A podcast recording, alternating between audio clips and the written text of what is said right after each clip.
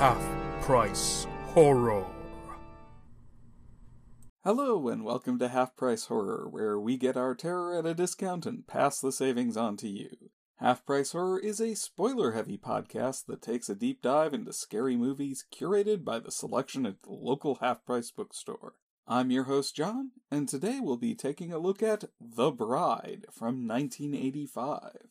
Adapted from Mary Shelley's novel Frankenstein by Lloyd Fonvielle, and directed by Franc Roddam. Mary Shelley is, of course, widely acclaimed as one of the first and most inventive writers in what would become known as the genre of science fiction, and her famous novel Frankenstein has been adapted again and again for film and television in one form or another from Thomas Edison's 1910 silent version right up until the present day. Guillermo del Toro is set to adapt it for Netflix with Andrew Garfield and Mia Goth, in fact. Roddam and Fonvielle are less well known. The former is probably most famous as the creator of the show MasterChef, and the latter for his contributions to Cherry 2000 and 1999's The Mummy, and certainly they were even less well known in 1985 than they are now. Roddam had directed a couple of indie films that attracted attention, one based on The Who's album Quadrophenia that starred an up-and-coming young actor slash musician named Gordon Sumner, who billed himself as Sting, and the other, The Lords of Discipline, was based on a novel about hazing at a military academy that was adapted by Lloyd Fonvielle. The two men then selected as their next project what they claimed was a quote-unquote feminist take on the Frankenstein story. Presumably, it was vitally important to stress that it was a take on the Frankenstein story rather than on the 1935 film Bride of Frankenstein, from which it clearly drew inspiration, because this was a Columbia film, and Bride of Frankenstein is famously one of the universal horror classics of the 30s and 40s. There is a scene in Shelley's original novel where Frankenstein is commanded to make a mate for his creature, but he destroys his second creation before finishing it. Only in the movie did the female creature come to life, and for the life of me, I have no idea on earth how this avoided a lawsuit from Universal. If I was an entertainment lawyer and I heard a rival company was making a movie about a bride of Frankenstein, I'd be all over that. In any event, with their existing indie cred and the backing of Sting, whose band The Police had blown up into an absolute phenomenon by 1985, they were able to secure $13 million to make their movie. Sting himself, who was still acting at the time and had just made an appearance as Feyd-Rautha in David Lynch's Dune, agreed to be the Baron von Frankenstein himself, named Charles in this version rather than Victor, and Jennifer Beals, who was almost indescribably famous at the time due to her debut performance in the hit movie Flashdance, came on as the titular bride. She's since gone on to do any number of things, including Vampire's Kiss with Nicolas Cage and a lengthy stint on the TV series The L Word, but Flashdance left such an indelible mark on popular culture that she will always be associated with that movie. And Clancy Brown, who had already accumulated his own cult credibility with 1984's The Adventures of Buckaroo Banzai Across the Eighth Dimension, and who would go on to cement his status as a genre legend with his role as the Kurgan in 1985's Highlander, agreed to appear as the creature, who would, confusingly enough, be named Victor in this version. We could go on a lot longer about how amazing Clancy Brown is, from his extensive voice work to his classic genre cameos to his charming engagement with fans, but there's just too much to cover. He's Mr. Krabs in SpongeBob SquarePants and Lex Luthor in Justice League Unlimited. It's the whole package. Moving on.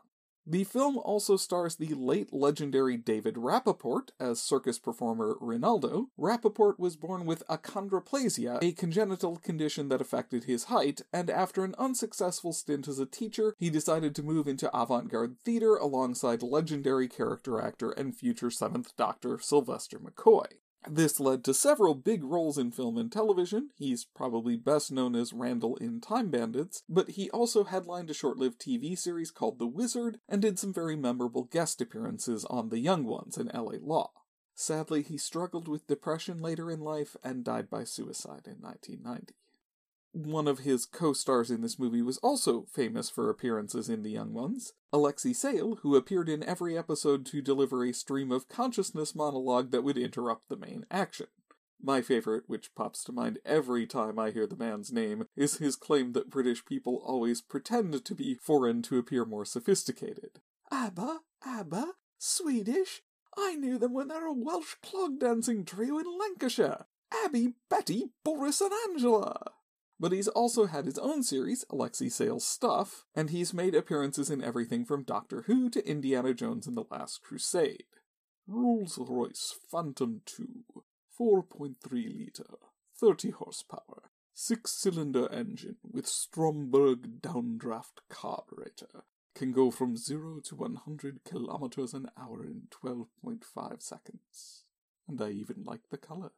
Here he plays Magar, the sinister owner of the circus Victor and Rinaldo come to work at. His sadistic and murderous partner Bella is played by Phil Daniels, who is appearing even now in the House of the Dragon series for HBO. I will say, just about everybody in this movie is a famous character actor on some level or another. They really did a great job of picking actors who could bring gravitas to small parts. Speaking of, there are a few other major actors in minor roles here. Timothy Spall plays the Igor-esque assistant Paulus, but he's much better known as Peter Pettigrew in the big budget adaptations of Harry Potter that have now become unwatchable thanks to J.K. Rowling's transformation into full-time garbage person. Frankenstein's mentor and the Dr. Pretorius figure in this film, Dr. Zahlus, barely gives Quentin Crisp more than a few lines to deliver before he dies in a massive fire, but the writer and raconteur was already very famous even before he began acting. He was the inspiration for Sting's song, An Englishman in New York, and as a queer icon, he predicted he would live a hundred years with a decade off for good behavior, and did indeed pass away at the age of 90. And of course, Cary Elwes, still two years away from his breakout role in The Princess Bride and almost a full two decades before his iconic performance in the divisive horror movie Saw, appears here as cavalry officer and romantic rival Joseph. It's a small part, and I really wish they'd given him more to do because he does a lot with what he has, but we'll get into that as we jump into the movie proper. Speaking of, the film begins after a set of elegant title cards accompanied by string music. Uh, the score was composed by Maurice Jarre, who is one of those industry legends with hundreds of credits, including Ghost, Dr. Zhivago, and Lawrence of Arabia, on a stormy night at the Frankenstein Castle, and we all know what that means the Baron, Charles von Frankenstein, and his associate Dr. Zahlus, whose name is unfortunately just a bit too close to Dr. Zaius for Sting to shout it out without it sounding like a Simpsons reference, are waiting for the storm to reach its zenith so they can animate a woman to serve as the companion to the creature as per the original novel although none of this is conveyed in dialogue for quite some time, and to be honest, it's not especially clear visually even where the three characters are in relation to each other. Charles and Zahlus look at something off screen, and it then cuts to a close up of the creature, but he's not in the room with them, and there's any number of moments like this in the movie where either the director or the editor fail to establish basic spatial relationships in a way that facilitates clear storytelling. And it doesn't seem like it's something he's doing for artistic effect either. It really feels more like they finished production and realized too late that they'd simply forgotten to get master shots of many scenes. It's very off putting, I don't deny it. The two men go down to the lab, where we get a pretty familiar version of the classic reanimation sequence made famous by director James Whale in 1931's Frankenstein. Lots of throwing of levers, lots of raising of shrouded bodies into the air. In this version, Jennifer Beals' bride is raised up on a network of straps that supports her weight as if she's in a medical themed bondage harness. And lots of tense shots of the stern faced Frankenstein's refusal to yield to the forces of natural death. I will say, Sting has the exact perfect face for this kind of arrogant contemplation of the infinite. The film gives him very little to do beyond brood and smolder, but there's no question that the camera absolutely loves this guy. It's worth mentioning, by the way, that this entire notion of reanimating the dead through lightning comes from Whale's version of Frankenstein and not Shelley herself, although she was quite well read and knew of Galvani's experiments in what was then known as medical electricity. Her Frankenstein used alchemical means to create his creature in the manner of the legendary homunculus. It's become such a reused trope, though, that nobody since Whale can possibly conceive of a reanimation sequence without a massive electrical discharge shocking the dead back to life. All that said, there's some amazingly creepy and inventive work going on here as Frankenstein's other experiments begin reanimating spontaneously, including the lower half of a woman that takes a few stumbling steps before collapsing. It's viscerally disturbing. After the usual near disaster that ends in a miraculous success, the creature convulses when his mate is galvanized by lightning, the first signs of a psychic connection between the two that will return again and again throughout the movie without ever amounting too much beyond an excuse to get him into the action during the third act. Frankenstein cuts off the bandage to discover that his creation is not just alive, but also conventionally attractive. Naturally, this makes him rethink his commitment to presenting her to his other creation as a companion, and when the creature finds out, and it's worth mentioning here that Clancy Brown's makeup, although certainly elaborate and time consuming and apparently allergic reaction causing, is far less removed from humanity than Boris Karloff's iconic look, he begins smashing equipment. This leads to a massive fire that ends with Zahlus and Paulus dead in the tower in ruins, and the creature seemingly perishes in the blaze as well but as we see, he flees into the nearby forest instead. Frankenstein observes his new, conventionally beautiful creation as she wakes up, confused and terrified, and although I don't think Beals is ever given consistent direction on how to perform the part, I really have to say that she throws herself quite decidedly energetically into whatever emotion Roddam's decided she should be exhibiting in any given scene. Here she seems to be channeling some kind of a wild bird that's waking up in a cage and doesn't really understand what's happening beyond the basic reality of confinement, and it's very affecting. Frankenstein's evidently smitten with her, and the two of them exchange a few simple words before he tells her to rest. The next day, the creature wakes up in the forest. A nearby grazing fawn signifies his essentially harmless and childlike nature for the audience, and wanders aimlessly, enchanted by the beauty of nature, until he comes out near a town and finds a group of children taunting and teasing a little person named Rinaldo. Thus begins the theme of this entire strand of the plot everyone is awful, and only physical power can prevent you from being tortured and humiliated. It's a weird theme. Rinaldo, seeing that the children run away from the big man, decides to befriend him for his own protection as the two of them head on the road to Budapest, where Rinaldo hopes to secure work at a circus. A few things here. First, because the movie never specifies where or when it's set, it's difficult to determine how long this journey takes, but presuming that Frankenstein's castle is in the south of Germany near Ingolstadt as in the novel, it's probably about six days on foot. Maybe less if Frankenstein is Austrian in this version instead of German. It's hard to tell because everyone speaks with a British accent.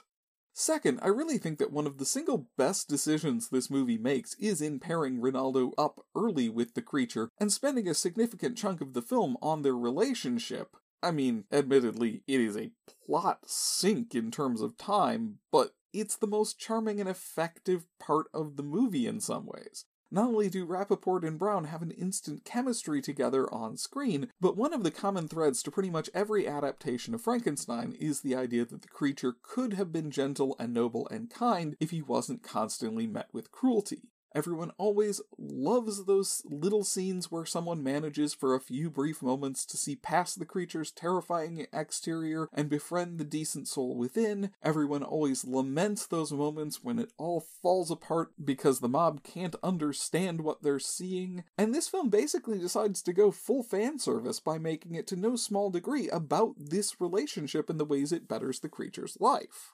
We all want to see the creature have a friend, basically, and this is just so satisfying, even though it's obvious emotional manipulation.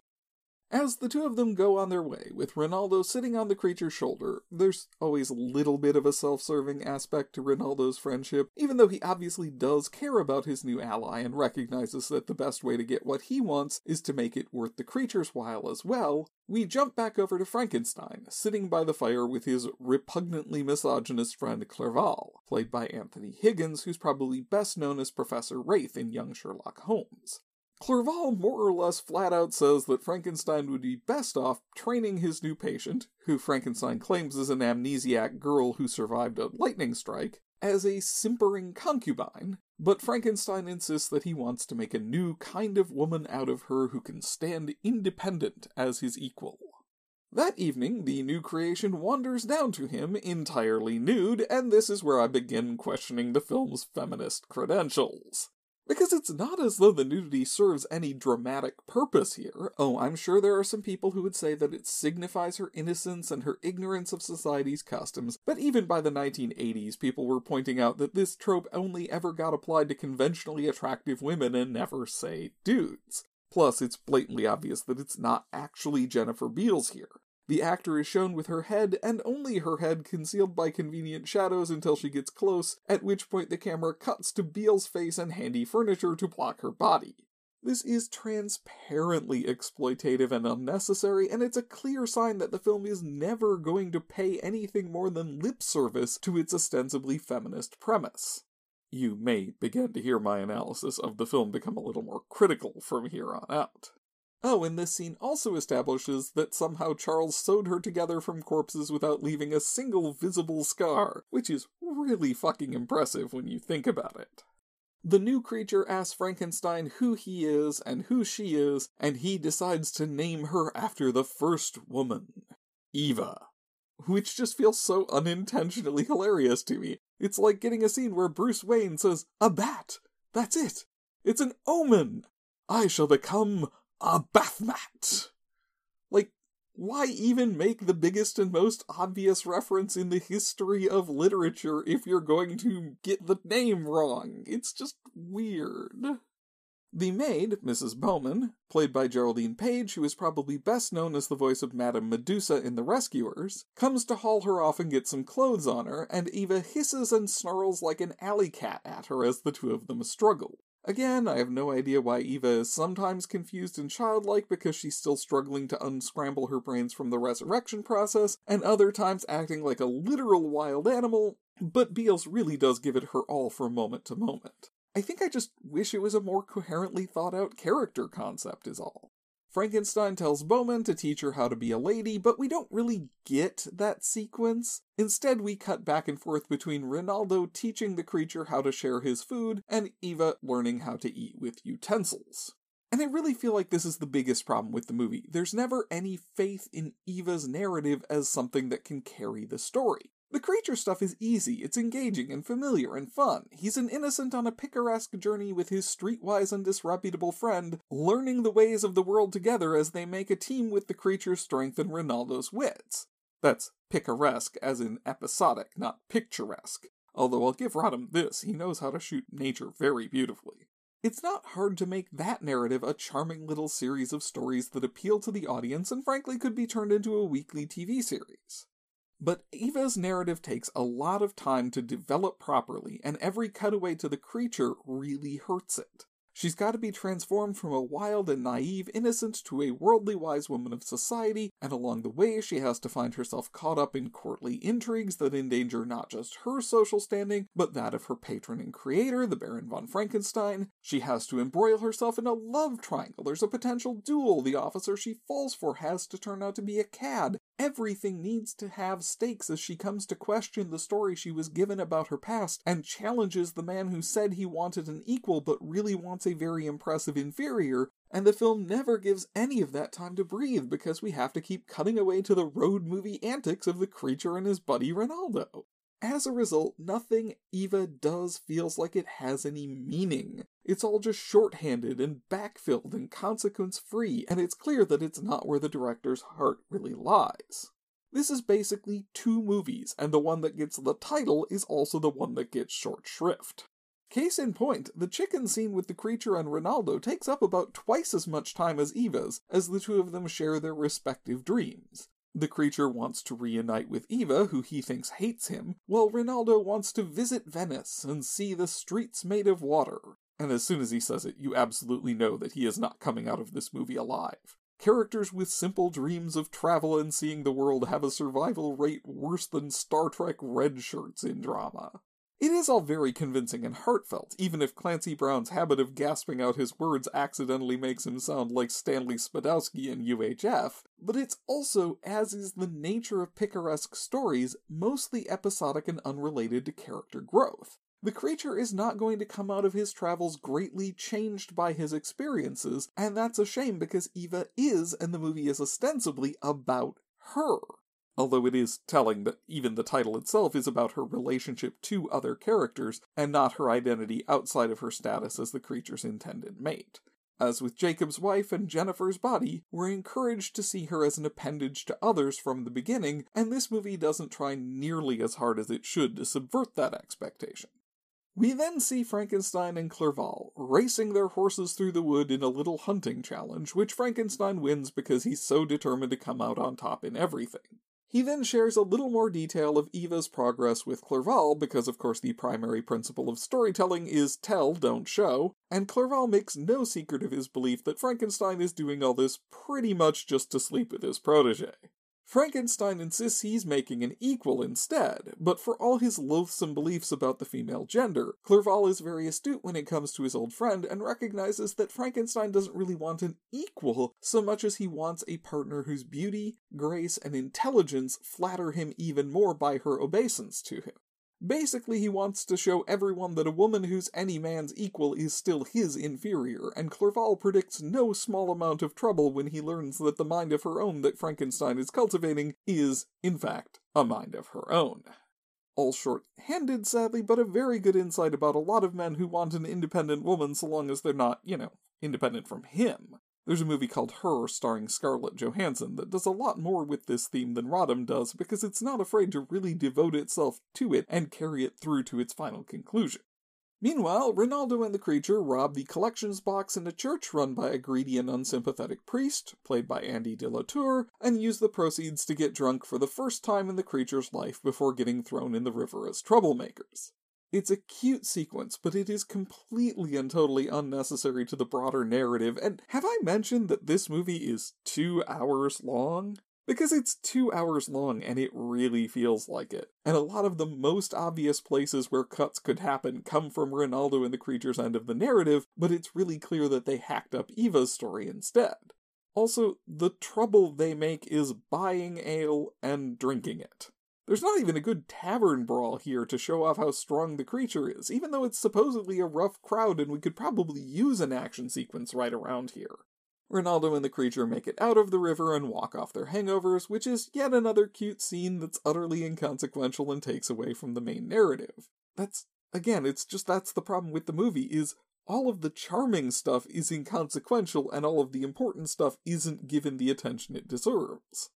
Speaking of, Ava is now wearing dresses and spinning in circles with childlike wonder, which is part of a trope called Born Sexy Yesterday that Margot Carlson talks about a lot on a podcast called The Botcast, where adult women are infantilized, or more accurately and disturbingly, where children are given adult bodies to make it acceptable to sexualize them. Remember, given our hypothetical six day timeline here, this is essentially a newborn, but because she's being played by an adult actor, it's seen as okay for the Baron to essentially lust after her while acting in a parental role.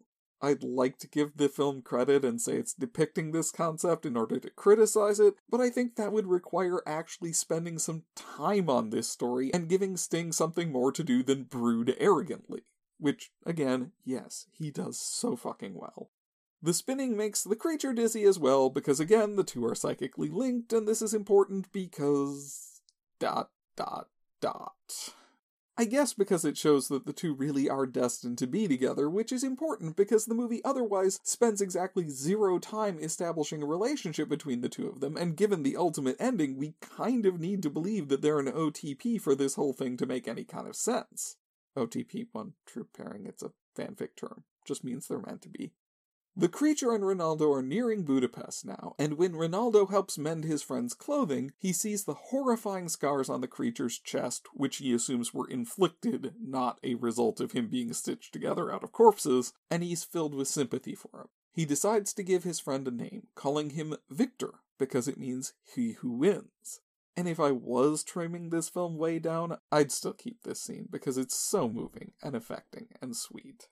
Jumping ahead in Eva's My Fair Lady speed run, any percent, she's now learning how to ride. Sting and Beals both learned from the movie, although they're still a little awkward when mounting and dismounting. And enough of that. We're in Budapest now, and we need some comedy business between Victor and Rinaldo, where Rinaldo decides to buy them both toffee apples, and Victor wanders off to watch a Punch and Judy show. I'm sorry, I don't mean to harp on this as a problem with the film because there's nothing actually wrong with any of these scenes, and both Clancy Brown and David Rappaport do a lot with their roles. It's just that we're almost halfway through this very long movie, and so little has actually happened because they keep doing these little episodic bits that feel like they should be part of a Victor and Rinaldo weekly TV show. which, again, I would totally watch. Highway to Heaven, but with Frankenstein's monster? Yes. Absolutely yes. The pair finally get to the circus, which is at this point the most consequential plot development in the first 45 minutes, and meet with the owner Magar to try to get a job. Magar takes an instant dislike to Rinaldo, repeatedly using a common slur for little people that I'm not sure is intended to represent Magar's loathsome and disreputable character, the historical context of that term as a common usage in the era, or simply an actual slur that they're using because it's not like the 1980s were particularly progressive in this regard either. One of the hazards of watching a period film that's also a period piece there. In any event, Magar has no interest in hiring Rinaldo, but Victor's raw physical power makes him extremely useful as a laborer, and Rinaldo negotiates them in as a package deal. And it's obvious from the way that Magar and his partner Bella look at each other that this isn't just a mild disdain. They hate Rinaldo. Rinaldo then shows off the act that makes him worth bringing on, a trapeze act where he deliberately falls off into the crowd before being caught by a hidden harness that redirects his momentum into a second swing. Rinaldo shows them the secret to the trick, a concealed line with a hook and a harness, and it's so obvious that they're going to sabotage it later in the movie that he might as well say out loud, So if you wanted to murder me and make it look like an accident, here's how you do it! Back with Eva and Frankenstein, their ride takes them to an abandoned monastery where she sees the bones of the monks interred there and contemplates death for the first time. I feel like a movie that really cared about these characters could have made a lot more out of the idea that she's learning about death for the first time, little knowing that Frankenstein has conquered it and she's the living proof. As it is, the scene just sort of sits there, with Frankenstein looking petulant and uncomfortable about having to answer her questions. That night, she returns to the monastery, fleeing in the middle of a thunderstorm and forcing the Baron to chase her down, and she says she wants to know more about herself and where she came from. She faints in his arms, and we then cut back to the roaring fireplace in Castle Frankenstein as they continue the conversation without pause, and it's just, it's one of the oddest scene transitions I think I've ever seen. Again, I feel very much like there have to be some deleted sequences or possibly added sequences because the narrative flow of Eva and Frankenstein's story is so odd that I can only assume that they didn't work for test audiences and they had to go back and add stuff in or take stuff away. I do know there were reshoots, but I don't know how extensive they actually were. Only that even the director says that they did not do as much as he wanted to fix the problems with the movie. Back at the circus, Rinaldo performs for the crowd, and Victor, who doesn't understand it's just an act, runs into the tent and tries to catch him. This delights the audience, and Rinaldo decides to incorporate it into the act and use it to negotiate higher wages. Magar agrees, but he's clearly unhappy, and Bella is downright murderous in his dirty looks, and Rinaldo is not reading the room which is kind of odd given that Rinaldo is otherwise portrayed as a pretty sharp and streetwise kind of guy, and you'd think he'd have antenna up for people who plan to do him harm. But given that he keeps saying Budapest is only the beginning, it's entirely possible that he thinks of this as a short term gig to build their reputation and give them seed money to move on to bigger and better things, and he'll be out of there before Magar and Bella can cause any serious problems for him. Spoiler alert, he is incorrect in that regard. Eva, meanwhile, is getting ready for her very first society event, held by a countess. We're not told anything more about her, not even her name, although she's played by the magnificently monikered Veruschka von Lehndorff. And given that that's a pseudonym, I'm going to assume that's the character's name as well. The Countess gives off the vibe of someone who sees all other women as rivals and who interrogates Eva about her background in a way that sounds a little less than casual, and Eva also meets with Joseph, a handsome young cavalry officer who disdains Eva's book learning as though he's about to launch into a rousing rendition of Gaston at literally any second. God, wouldn't a young Cary Elwes have been amazing as Gaston? Anyway, Eva makes a social faux pas when a child's kitten runs up to her and she roars at it, thinking it to be a quote unquote tiny lion. And first, this is a nonsensical scene because they keep establishing that she devours books and reads voraciously and can keep up with the finest intellectual minds in Germany, but apparently the concept of a quote unquote cat completely slipped past her. And second, and more frustrating, it's a scene without any consequence. When Eva goes to the ball, there should be a sense that she's trying to hold on to an impersonation of the gracious manners that society women are trained into from birth in this era, and we should feel like she has to impress the Countess and charm the guests in order to avoid too many inquiries into the false past Frankenstein has created for her. Instead, she snarls and roars and makes a scene right there in front of everybody, and the only thing that happens is Frankenstein basically asks her, Yo, lady, what the fuck? In the coach on the way home before chuckling indulgently when he finds out why she did it. Again, nobody is interested in making Eva's story an actual story, so there's no stakes to anything. It doesn't matter whether or not she can be made over into a society woman. And it's kind of a shame because the bones to this are all there. They're just not being given any meat. Over in Budapest, Victor has integrated himself fully into the act as Rinaldo's quote unquote mother, dressing in drag and amusing the audience with his mock concern over his quote unquote baby's fate. But one night after Rinaldo collects his pay, Magar does a little will no one rid me of that turbulent priest speech to Bella by mentioning that if Rinaldo wasn't around, it would be easy to con Victor out of his wages and find someone else to do the high wire portion of the show. Rinaldo, apparently oblivious to the danger he's in, mentions that they almost have the money to get to Venice and that he's just one day away from retirement if he can pull this last job. Okay, I exaggerate slightly, but they do lay it on a little thick for Rinaldo's impending demise to be any kind of actual surprise. Back at the castle, Frankenstein watches Eva sleep, so that particular creepy and controlling trope didn't start with Twilight, but at least here it's presented as creepy and controlling. And the next day she goes out for a ride by herself and bumps into Joseph. It's a little contrived, not because I don't think Joseph would arrange for something like this, but because there's no way at this point that Frankenstein would just let her out on her own given how possessive he is. And while I can see Eva finding little ways to get out from under his thumb and spend some time alone, and I can see that kind of challenge getting under Frankenstein's skin in a way he wouldn't even admit to himself, let alone her, this movie is again simply not willing to do the work to make Eva's storyline logical or interesting, and we instead cut away to a little moment where the circus workers bully Victor by tricking him into riding a bucking horse while he asks to sit on one. Victor really likes horses, and so does Eva, and I feel again like this is just one of those half baked attempts to create a connection between them.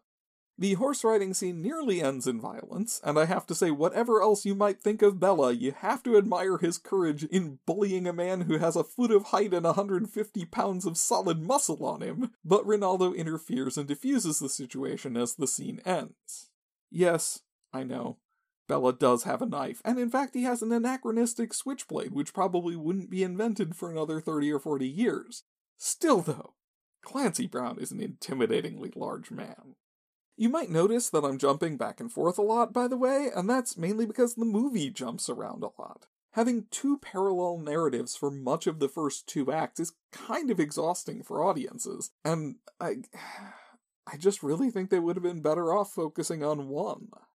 Eva goes investigating and finds the sealed off entrance to the tower where she was created. She asks Frankenstein about it, and about why he was thrown out of the University of Ingolstadt, and he's glib and condescending in deflecting all of her questions in a way that she obviously picks up on. It's not just that he's lying, it's that he's not putting much effort into lying because he doesn't believe she's capable of noticing the deception, and she clearly prickles at his smug attitude. This is the kind of thing the movie needed a lot more of. It's a good scene. And then, as has been none too subtly predicted, Bella sabotages Rinaldo's harness just before his performance and he falls to his death right in front of Victor. It's not immediately fatal. He gets a last big speech where he lets Victor know the harness was sabotaged and gives a few inspirational and, frankly, sappy final words. But ultimately, he's too badly injured and he dies in Victor's arms. Victor collects the money they've been saving up and leaves, but on his way out he passes Magar's cart and hears him arguing with Bella over the necessity of actually killing the performer. Bella is understandably annoyed that his partner is suddenly all, uh, well, yes, I said we'd be better off without him, and I told you I hated him and I wished he was out of the way, but I didn't mean murder him. Furious at the discovery, Victor overturns the cart with both men inside it, and when Bella emerges, knife in hand, Victor simply picks him up and hurls him into some spikes placed in front of the lion cage to keep people from getting too close. Bella dies, and then there's an edit I can only describe as a commercial break. It's a transcendently weird creative decision. I think they did it because they wanted to force the audience to sit with the moment for a few seconds of darkness and silence, but it really feels like we're about to hear a continuity announcer say, and we'll be back right after this. Apparently, much later, Eva goes back to the abandoned monastery and finds Victor sleeping on the ground nearby. It's as though the director suddenly went, oh shit, I'm into the third act and I've done nothing but waste time with this picaresque bullshit. Uh, yeah, Victor's back in Germany now. Walked back, same deal as before, but a lot less fun. There we go. He and Eva are meeting. Boom. And it's not even like they make much out of the meeting. Eva mistakes him for a beggar and gives him a coin, and Victor is too tongue tied by her beauty to explain where he knows her from, and the psychic connection they've been making so much of isn't employed at all in this scene as any kind of narrative device. This is just a chance encounter that doesn't have any real emotional resonance, despite Jarre's attempts to give it some with the score, which is doing a lot of heavy lifting in this movie. Victor decides to woo Eva, first giving her the medallion that Rinaldo bequeathed to him of Venice, which Frankenstein mistakenly assumes to be a gift from Joseph, causing an argument between them, and then buying a necklace made of cut glass jewels for her from a peddler played by Ken Campbell, who is in Creep and a Fish Called Wanda. There's a charming little moment where it looks like the peddler is going to cheat Victor out of all his hard earned money, but he instead calls him back and returns all but a single coin. But when Victor tries to climb to her window and give her the present, he sees her being presented with a real diamond necklace, and he realizes he can never compete with the wealth of the Baron von Frankenstein. He throws the fake gems into the river and goes out into town. That night, Frankenstein holds a costume ball where he impresses the guests by releasing a flood of sparkling confetti like rain over the entire hall. I say impresses here, even though I can't imagine that any collection of rich people would be especially thrilled by getting glittery stuff in their hair and all over their clothes and in their drinks and in their food, and this is literally a revenge prank people pull on homophobes in the present day. And I say sparkling confetti because I don't know what this stuff is, but it ain't glitter. Glitter as we know it wasn't invented until the 1930s, and prior to that people dusted ground glass on things they wanted to look glittery. And if you think getting blasted with a cloud of glitter is bad, just imagine if it was actually ground glass getting in your eyes and lungs. Instead of being charmed by his antics, though, Eva sneaks off with Joseph and they have a dalliance that may or may not go as far as sex.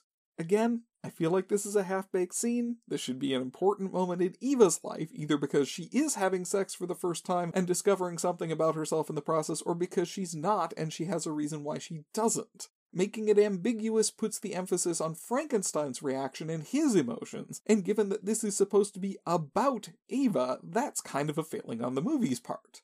It also just sort of peters out as a dramatic moment, with Frankenstein voyeuristically observing them before walking away unseen, which means that they'll need to stage the exact same moment again in a few minutes in order to have the confrontation the scene demands. The next day, Frankenstein shows markedly less patience with her. He chides her for correcting him over the authorship of Percy Shelley's Prometheus Unbound, and she responds by walking over to the bookshelves, handing him the book, and storming out. So wait, Percy Shelley exists in this universe? Did he never marry? Or did his wife never write Frankenstein? Or do all of these characters spend all their off screen time going, no, it's so weird, like she got some of the details wrong, my name is Charles, but she freaking predicted that I'd reanimate the dead?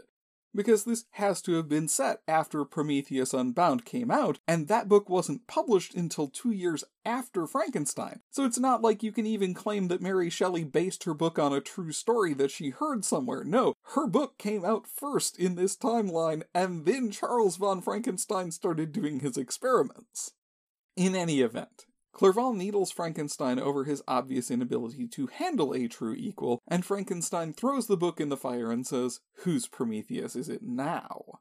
It's an ominous moment, but again, I just don't feel like the film makes as much out of it as it could, given that it's an explicit threat by Frankenstein to destroy what he can't control as we're turning the corner into the third act.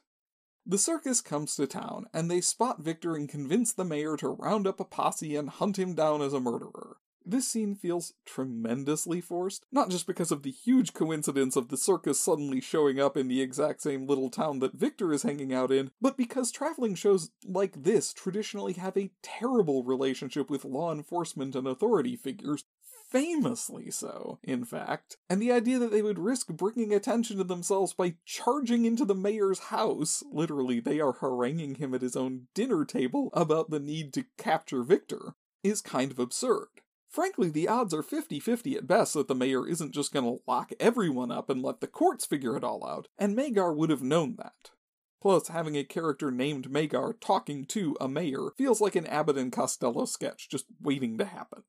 The mob pursues Victor, but he's learned cunning from Rinaldo, I guess, and he finds a place to hide. Once they've gone past, he finds a blind beggar who's unable to see and thus ignores his unusual countenance only to feel his face and shout to the mob, Here he is! It's an amusing, if somewhat bleak, inversion of the traditional saintly blind man trope from the original Bride of Frankenstein that this film certainly isn't remaking. Victor is locked away in a prison cell, lost to despair. Eva goes to see Joseph in a scene that feels a little too much like a repeated beat, and Frankenstein pursues her this time. He interrupts their tryst and threatens to kill Joseph, who responds with a cold stare and a casual, as you like, sir. And that day, Frankenstein was amazed to discover that when he was saying, as you like, what he meant was, I'm going to kick your ass, motherfucker. Okay, we don't actually get any narration to that effect, but it's literally impossible to watch this scene now and not think of Peter Falk in The Princess Bride. Joseph is happy to accept Frankenstein's challenge to duel, but he also mentions that he never really saw Eva as anything more than a casual fling and she means nothing to him. Which causes Eva to storm out, and Frankenstein follows, and I kinda feel like this is a pretty limp and inconclusive resolution to this plot, when we could have gotten a sword fight between Sting and Cary Elwes? Like, think the Princess Bride fight scene combined with the Dune fight scene, and we could have gotten that. I will just chalk that up alongside all the other missed opportunities in the film, though. They return to the castle, where Frankenstein chastises her for humiliating him, and she stands up for herself in what's probably the closest this film comes to fulfilling its feminist brief.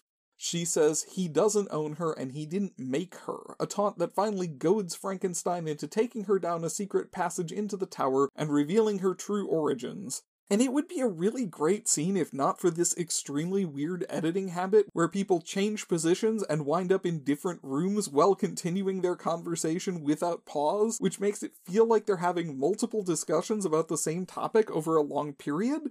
I don't understand it, and I think it's just a sloppy attempt to cover the joins where the reshoots happened. Eva's furious at the deception and feels isolated by the truth about her origins in a way that no other living being could. And Victor feels her pain from his prison cell because that psychic link has to factor in somehow. Charles tells her that she's meant for him, not for some monster, and she spurns him violently in response and locks herself in her room. He then decides to rape her, which prompts Victor to break out of his cell Hulk style and steal a horse to ride to the castle to rescue her. See, the horse stuff pays off too. It's all really important after all. Maybe not quite important enough to have all that screen time devoted to it, but hey, we're here now. Frankenstein uses his key to let himself into her room, and I feel like this is where the supposed feminism of the movie fully collapses because despite a token attempt to defend herself with a hatpin, Eva is utterly useless in the face of the raw physical power of Sting circa 1985, and he easily overpowers her. He pins her to the bed, slaps her around, and attempts to force himself on her in a viscerally unpleasant scene to watch. And when Victor bursts in to save her, she literally faints in terror and is absent from the rest of the narrative. So it's not really so much the bride as it is the creature, but hey, she's in there too, sorta. Frankenstein grabs a torch to menace his creation, and speaking of things it would have been nice if we established at some point during the two hour movie, Sting has to say the line, You always were afraid of fire, weren't you? Because it's never actually come up before, even though there are scenes of Victor and Rinaldo roasting chicken over an open fire, and it would have been very easy to insert a line or two about it. Frankenstein then chases Victor through the whole castle, into the ruined tower, up the stairs, and all the way onto the roof, and then stumbles and falls to his death without Clancy Brown ever really fighting back. I guess they were trying to avoid making Victor morally culpable for Frankenstein's demise, but he's so much more explicitly villainous here than in any other rendition of the story, except maybe the Hammer films, that it really just makes Victor seem like a passive observer to the triumph of good over evil. And given that Eva's still out like a light back in the bedroom, it kind of deflates the whole impact of the climax to a damp squib. Eva and Victor reunite, and they bond over their shared status as created beings. We then quick dissolve to the two of them sailing to Venice, as a superimposed Force Ghost version of Rinaldo tells them to follow their dreams. Which I mean, it's it's not a bad message, but it's an extremely ham-fisted reminder of it. And I kind of feel like it shows just how little the director really thought he'd sold the audience on it over the course of the movie. If this is about the importance of following your dreams, it's lost on us to a sufficient degree that we need to have David Rappaport pop back up at the end to explicitly mention it, which isn't great storytelling by any standards. And will I hang on to this movie? Maybe for a little while. I'd kind of like to watch it with my wife, who also has fond memories of the 80s and is a big Sting fan. But ultimately, I think it'll go back to the store. There's a good concept here at the heart of this movie, and I can see how, with a little more polish at the script stage to trim out a lot of the picaresque stuff and really focus the film on the bride in the bride, you might wind up with a sharp feminist take on the Frankenstein mythos but this feels like it doesn't know what it wants to be, and as a result, it kind of falls between two stools, and much of the inventiveness of the concept is lost in the execution. Despite some charming acting and some good individual scenes, it never really coheres as a movie. And if you want to talk about feminist Frankensteins, women who are born sexy yesterday, or about anything else that came up on this podcast, you can find me on Twitter as at half horror and on Tumblr and Letterboxd as half price horror. My watch list on Letterboxd contains everything I plan to tackle in future episodes. If there's something you'd like to hear about, let me know. You can also support the show at patreon.com slash halfpricehorror and hear episodes a week early, and you can rate and review me on Apple Podcasts and anywhere else this podcast is found. And next time on Half Price Horror, Look, I'll be honest, I'm not sure I can actually get around to next episode. I've been really busy at work lately. I got a whole car thing I've been putting off, and Christopher Lee keeps leaving me voicemails about my appointment with the Wicker Man. But maybe I can bring you along to the waiting room for that and we can talk a little bit about a movie while I hang out. Don't worry, we'll figure it out. I'm sure it'll be fine. See you then.